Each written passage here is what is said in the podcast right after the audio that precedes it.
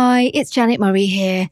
And if you've been struggling to sell on social media, this episode will help. I read a heartbreaking post from a woman who just launched her first online course. She'd spent months creating all the content, recording video tutorials, and creating downloadable resources.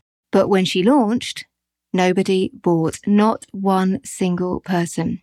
Without looking at her launch plan, I can't say exactly why. But in my experience, this generally happens when people are not creating the right content for their audience. And in particular, they're not creating the right mix of content for their audience.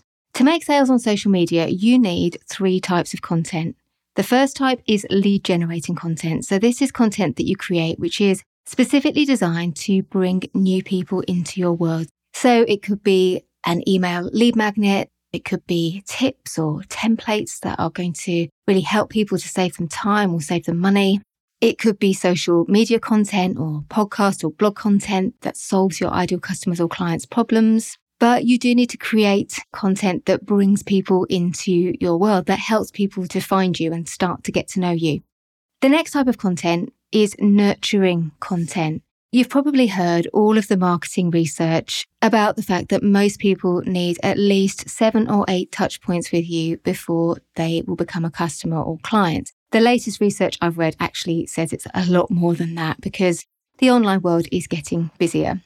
What that means is just because somebody's downloaded your lead magnet or they've started listening to your podcast or reading your blog, that doesn't mean they're ready to become your customer.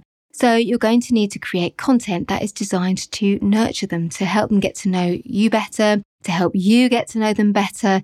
It's going to take some time. So that's where your nurturing content comes in. And then finally, you've got your sales content. And a lot of people think of sales content as posts or videos where you're just talking about selling your product or service. And actually, there is so much more to it than that.